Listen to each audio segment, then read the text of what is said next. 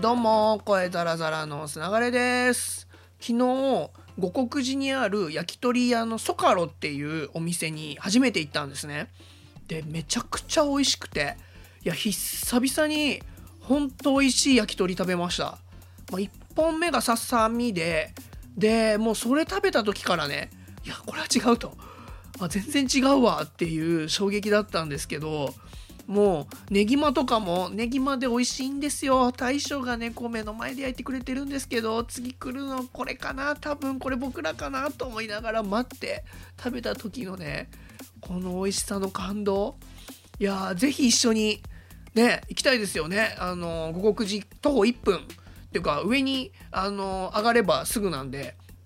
地上出れば。もうぜひぜひ一緒に行きましょう。であのーなんだ？僕ね衝撃だったのがうずらあのうずらってこんなに美味しいんだっていうぐらい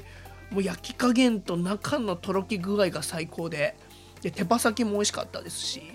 いやーほんとねあの誰か連れてってね美味しいでしょっていうもう1回しか言ってないのにこう知った顔でいたいんですよ。っていうぐらいこうまた行きたくなるお店でした。でなんでその焼き鳥屋さんに行ったかっていうとあの人をね紹介していただいたんです昨日。でえメディアの方をご紹介していただいたんですけれども紹介してくれたのがもう全然業界違う音楽関係の業界の方でからまさかのあのメディアの方を紹介いただくっていう形だったんですけれどもなんとですね僕のことをもう5年以上前から知ってくださっていて Facebook の友達が共通の友達が100人を超えてるぐらいの方でずっとお会いしたいって言ってくださってたみたいなんですけど本当にこう一度も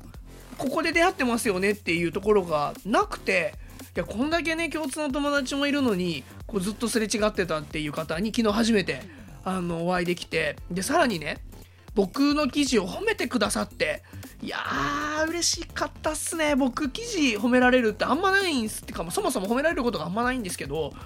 いや本当にこの記事を読んでくださっていていやもうあのしっかりした記事を書かれるってことで昨日いろいろお話をさせていただいたんですけれどもこんなね美味しい料理とこう褒めていただいてもちろん会話も楽しくて他のねあの会話もいろいろさせてもらったんですけど会話も楽しくて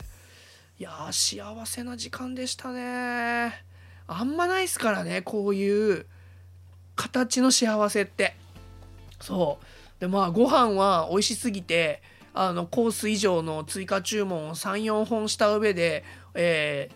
ー、親子丼も頼みデザートのプリンまで食べるっていう僕こんなに食べることほとんどないんですけどで会話も盛り上がってるっていうね。なんかほんとこういうのってなんかねたまにあると嬉しいっすね。いやでもその昨日ご紹介いただいた方もこれからねずっと長くお付き合いできればいいなと思ってるんであのまたね飲みに行きたいなと思ってるんですけどこういう出会いがあの増えるなんかね2018年ぐらいからこういう形であのお話しさせてもらう機会がちょこちょこあっていやーなんかずっとちゃんとお仕事やってきてよかったなとこれからもねあのちゃんとお仕事やらなきゃなっていう、まあ、右身が引き締まるっていうか背筋がシャンとなるみたいな話でもあるんですけどそうそう。なんで後でお礼のメール送ろう。そう写真を整理して。写真もね一眼レフであの僕料理撮るの好きなんでもう一眼レフ持ってってあの焼き鳥の写真撮りまくったんですけどそれもねあの編集しながらニヤニヤ反数しようと思います。ということで今日はあのこの辺りでお話終わりにさせていただきたいと思います。また明日。ほいじゃった